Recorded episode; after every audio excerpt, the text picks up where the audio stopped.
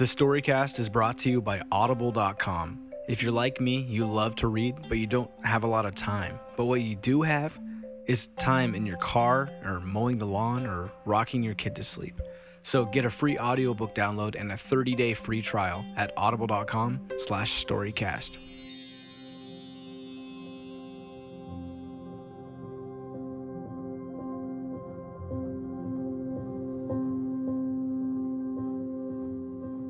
A motor is an engine that converts other forms of energy into mechanical energy and so imparts motion.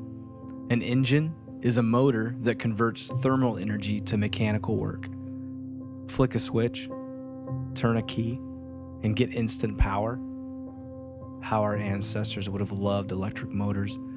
There are probably two in your computer for starters, one spinning your hard drive around and the other powering your cooling fan. If you're sitting in your bedroom, you'll find motors and hair dryers and all the other creature comforts.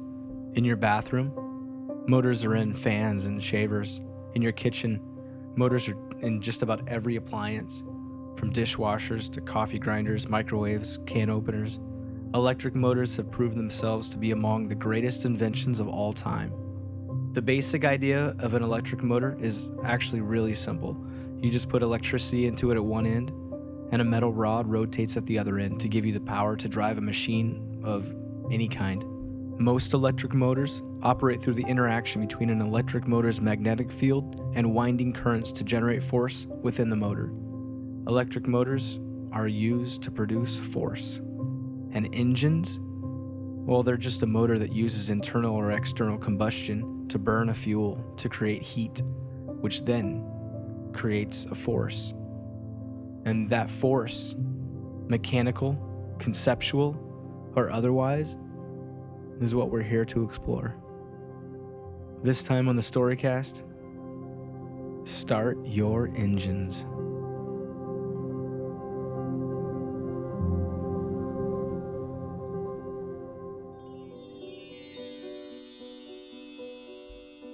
The General Motors E V one was an electric car produced and leased by General Motors from nineteen ninety-six to nineteen ninety-nine. It was the first mass-produced and purpose-designed electric vehicle of the modern era from a major automaker, G M. While customer reaction to the E V one was positive, G M believed that electric cars occupied an unprofitable niche of the automobile market and ended up crushing most of the cars, regardless of protesting customers. The E V one program was discontinued, and all the cars on the road were repossessed. Lessees were not given the option to purchase their cars from G M, which cited parts, service, and liability regulations. The E V one discontinuation remains controversial, with electric car enthusiasts, environmental interest groups, and former E V one lessees accusing G M of self-sabotaging its electric car program to avoid potential losses in spare parts sales, while also blaming the oil industry for conspiring to keep electric cars off of the road. As a result of the forced repossession and destruction of the majority of the E V ones, an intact and working E V one is one of the rarest cars. But the story of an electric car squashed, for whatever reason, doesn't just date back to the nineties. It dates back to the tens, as in the nineteen tens. And the story of Henry Ford and Thomas Edison, two of America's greatest inventors, who tried building one and failed.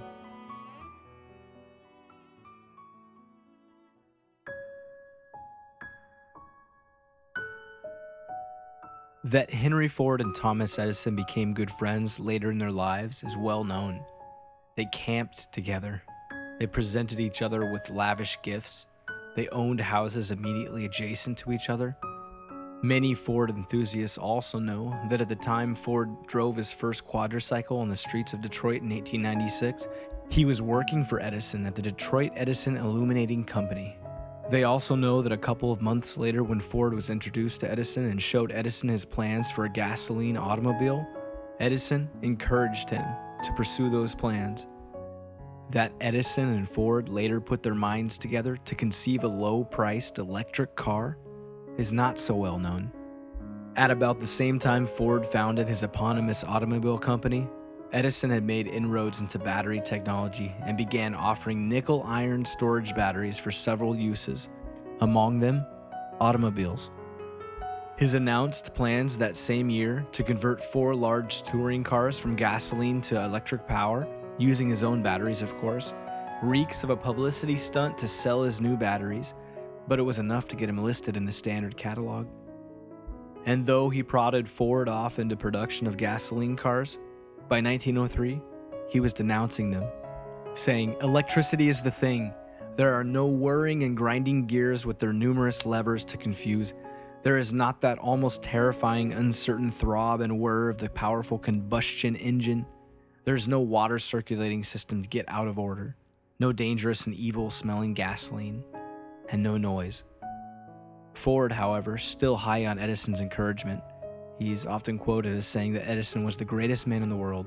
Not only rigorously pursued the gasoline-powered car and left Detroit Edison to found his own automobile company, he also ordered the development of a flywheel magneto system for the Model T, specifically to avoid using batteries. Just about five years later, Ford began to change his mind. In early nineteen fourteen, word had gotten around that work had started on a low-price electric car. Reports appeared in the Wall Street Journal, in trade magazines, and in other newspapers as far away as New Zealand regarding Ford's foray into electric cars. Ford himself even confirmed the rumors in the January eleventh, nineteen fourteen issue of the New York Times, saying, "Within a year, I hope we shall begin the manufacture of an electric automobile. I don't like to talk about things which are a year ahead, but I am willing to tell you of something of my plans. The fact is that Mister Edison and I have been working for some years now on an electric automobile, which would be cheap and practicable.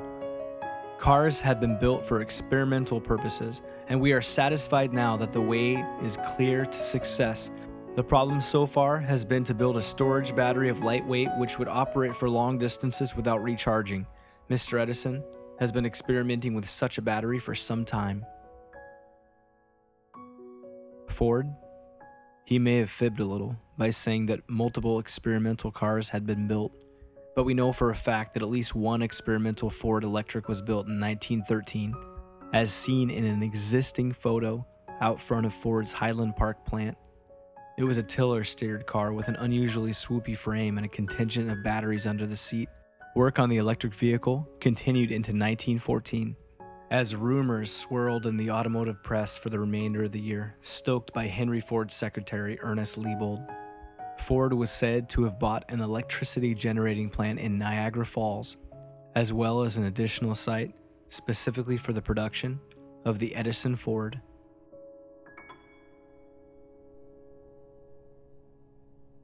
As the year wore on, the rumor mill pegged the release of the electric car for nineteen fifteen, and then nineteen sixteen. Details on the car varied. It would cost somewhere between five hundred dollars and seven hundred fifty dollars, and it would range somewhere between fifty and one hundred miles on a charge. Edison himself, in an interview with Automobile Topics in May nineteen fourteen, divulged no details and made his best "It's coming, just be patient" speech, the kind that G M has perfected in recent years with its Volt. Edison pointed out, "I believe that ultimately the electric motor will be universally used for trucking in all large cities, and that the electric automobile will be the family carriage of the future. All trucking must come to electricity. I am convinced that it will not be long before all the trucking in New York City will be electric." There's no evidence that the press of the day ever got its hands on a photo or any solid evidence of the two electric experimentals that Ford had built, and eventually the press seemed to forget about the Edison Ford altogether.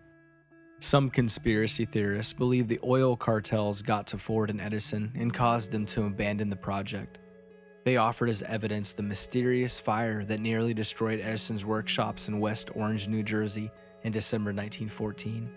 Besides, the fact that all work on the electric took place in Dearborn, and the fact that Edison got right back on the horse and had his whole place rebuilt by the next spring, we also see in the coverage of the fire in the December tenth, nineteen fourteen issue of the New York Times that the fire skirted the two buildings in which any work on the electric car would have taken place. It was seen that the only important buildings that could have been saved were the experimental laboratory and the storage battery building, and all the attention was given to them. Mister Edison was in the experimental laboratory when the fire began.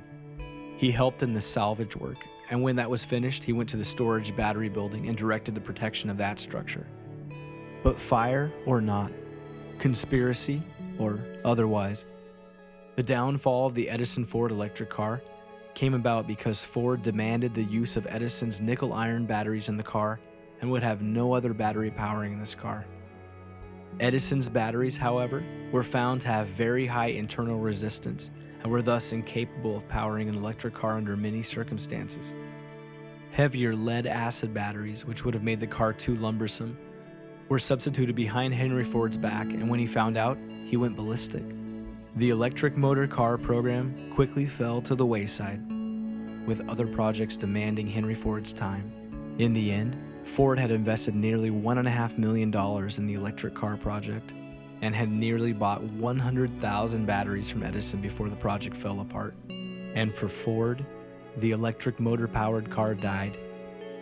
Until two thousand ten, when the Ford Motor Company announced plans to invest one hundred thirty-five million dollars into two of its Detroit area plants, which created the mini Ford hybrids, the Focus Electric, the C-Max Energy, and all the other electric vehicles that are hopefully soon to become modern history.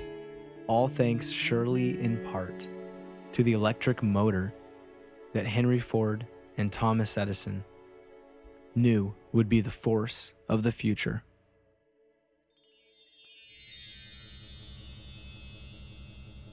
But motors aren't just limited to machine. Motors can be flesh and blood, as in people can have motors too.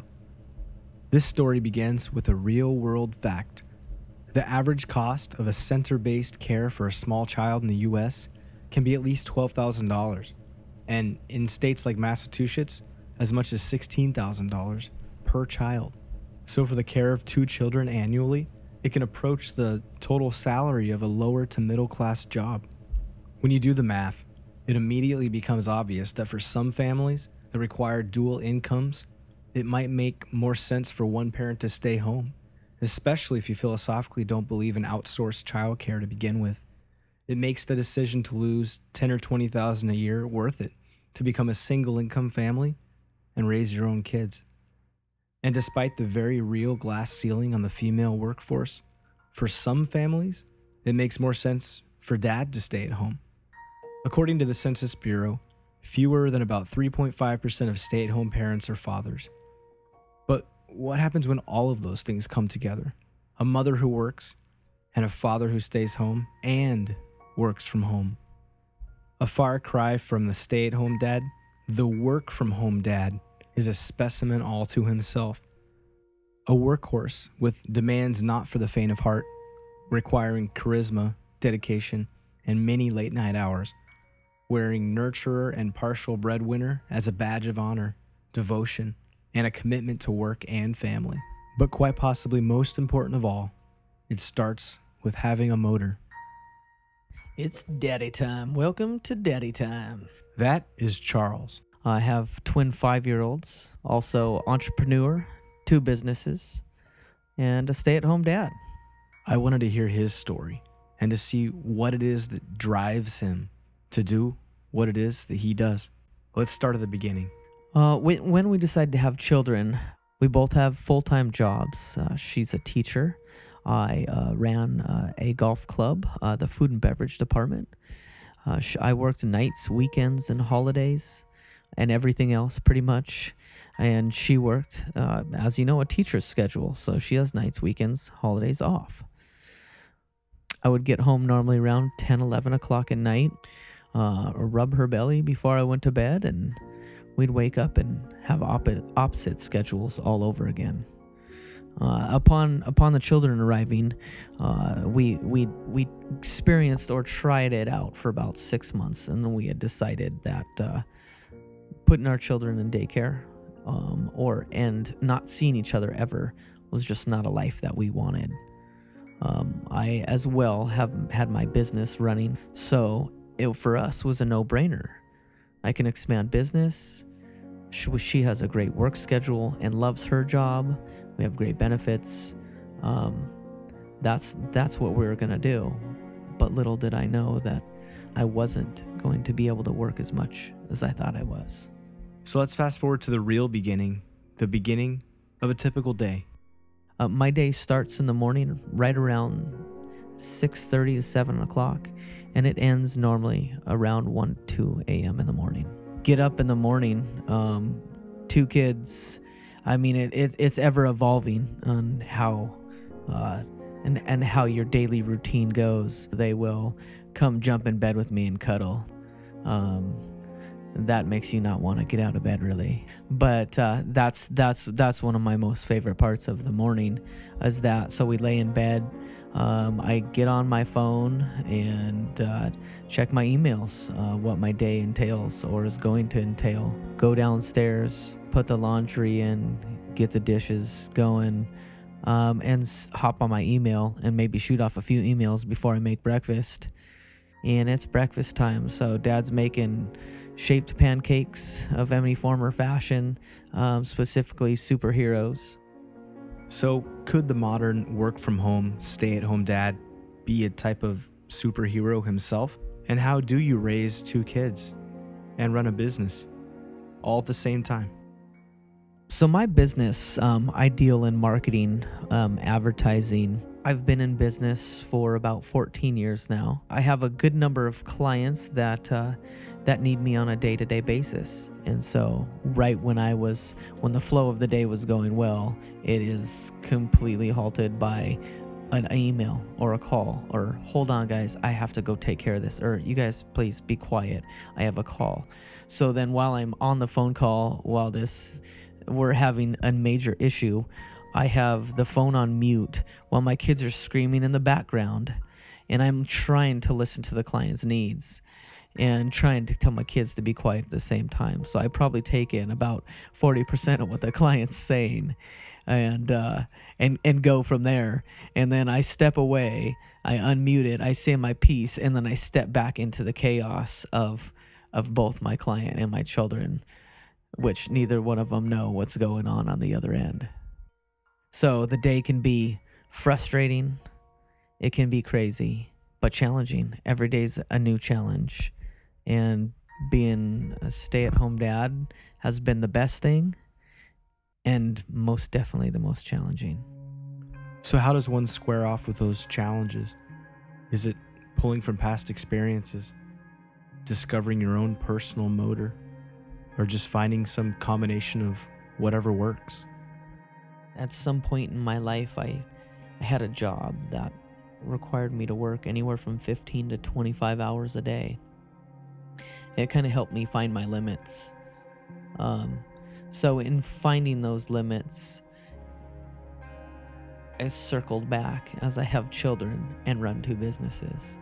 Uh, it, it made me uh, once again feel like I was eighteen or nineteen, you know, finding those limits all over again. Um, so those, so that motor, it it's constantly running, and you know, it. I try to keep it at idle as much as possible. Through the kids fighting and pulling hair and what whatever it might be, I mean, it's always maintaining that constant and and being there for not only for my business but for my children, and then my wife when she gets home. It's a full-time job. It's two full-time jobs and more. Every parent, I think, is special. Every situation is special and unique. But raising twins, so you're always man on, you know, you're always playing zone defense, adding in, you know, the whole work aspect of things uh, is the biggest challenge of my life. But you can't stop. Um, and, and there is a motor there that uh, that drives you. And if if you want to be successful, Uh, you, you think, how do people become successful? They become successful by having that drive. And in being a stay-at-home dad, I want to be, and most importantly, be successful with my children, and I want my children to be successful. But then you, you want to be successful yourself, in, in what you do. So I always have to come back and tell myself the main reason why I'm doing this is to take care of my children, to instill in them the best qualities that I can and do the best job I can with them. But then work falls in, and that is, I carry that same weight through with work. When I present myself, my company, um, the business, I want it to be successful. I want it to represent it successfully. I want to be professional with it. So therein lies your challenge. My motor, I I can go, I can go and go and go. And I normally don't feel tired. I just have that internal, internal force that you're talking about, that internal burn, but the tank never runs dry. It can't. You're a parent and a business owner. The family will soon turn the page. That ever-constant motor Charles says he tries to keep it idle. Well, he may get to dial it down a notch this fall as his boys turn six and head off to start school. And business? He says it couldn't be any better. Mission complete? I think so.